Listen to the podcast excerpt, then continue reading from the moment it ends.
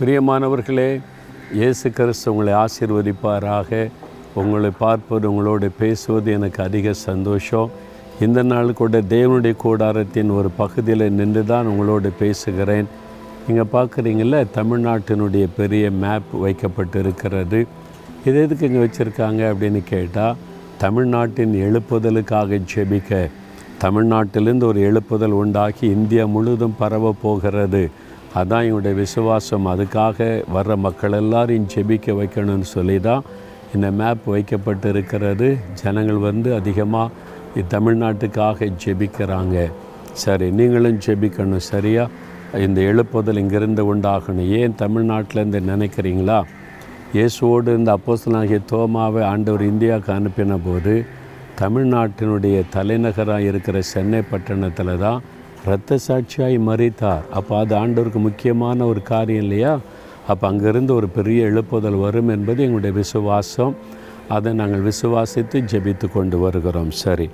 இந்த நாளில் ஏசாய நாற்பத்தி மூன்றாம் அதிகாரம் இருபத்தைந்தாம் வசனத்தில் ஆண்டவர் உங்களுக்கென்று சொல்லுகிற ஒரு வார்த்தை கேளுங்களேன். நான் நானே உன் மீறுதல்களை என் நிமித்தமாகவே குலைத்து போடுகிறேன். உன் பாவங்களை நினையாமலும் இருப்பேன்.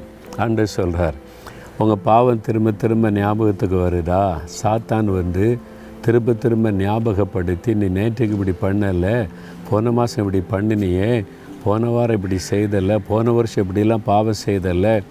நீங்கள் அதை அறிக்கை எடுத்துட்டீங்க ஆண்டவர் அதை மன்னிச்சிட்டார். ஆனால் சாத்தான் அதை திரும்ப திரும்ப ஞாபகப்படுத்துவான். எதுக்கு? உங்களுக்குள்ள குற்ற மனசாட்சியை கொண்டு வந்து உங்களுடைய ஜெபத்தை தடுக்கணும் சந்தோஷத்தை கெடுக்கணும் ஆண்டவரோட நடக்கிற ஆசிர்வாதத்தை கெடுக்கணும்னு சொல்லி பழைய காரியத்தெல்லாம் ஞாபகப்படுத்திக்கிட்டே இருப்பான். அந்த ஆண்டவர் சொல்கிறாரு நான் அதை நினைக்க மாட்டேன். உன் பாவங்களை நான் நினைக்க மாட்டேன். ஏன்னா என் ரத்தத்தினால் உன்னை கழுவி விட்டேன். அது கடலின் ஆழத்திலே போடப்பட்டு விட்டது. நீ எந்த பாவத்தை அறிக்கை செய்தாயோ அந்த பாவத்துக்கோ உனக்கு இப்போ சம்மந்தமே இல்லைன்னு ஆண்டவர் சொல்கிறார் ஆனால் சாத்தான் அதில் தானே ஏமாத்துறான். நீங்கள் அறிக்கை செய்து ஆண்டவர்கிட்ட ஒப்பு கொடுத்த பாவத்தை ஞாபகப்படுத்தி ஞாபகப்படுத்தி உங்களை குற்றப்படுத்திக்கிட்டே இருக்கிறான்ல. ஆனால் ஆண்டவர் சொல்கிறார் இல்லை மகனே மகளே நான் உன் பாவத்தை மன்னிச்சிட்டேன். நீ எப்போ என்கிட்ட வந்து? ஐம் சாரி நான் பாவம் செய்துட்டேன்.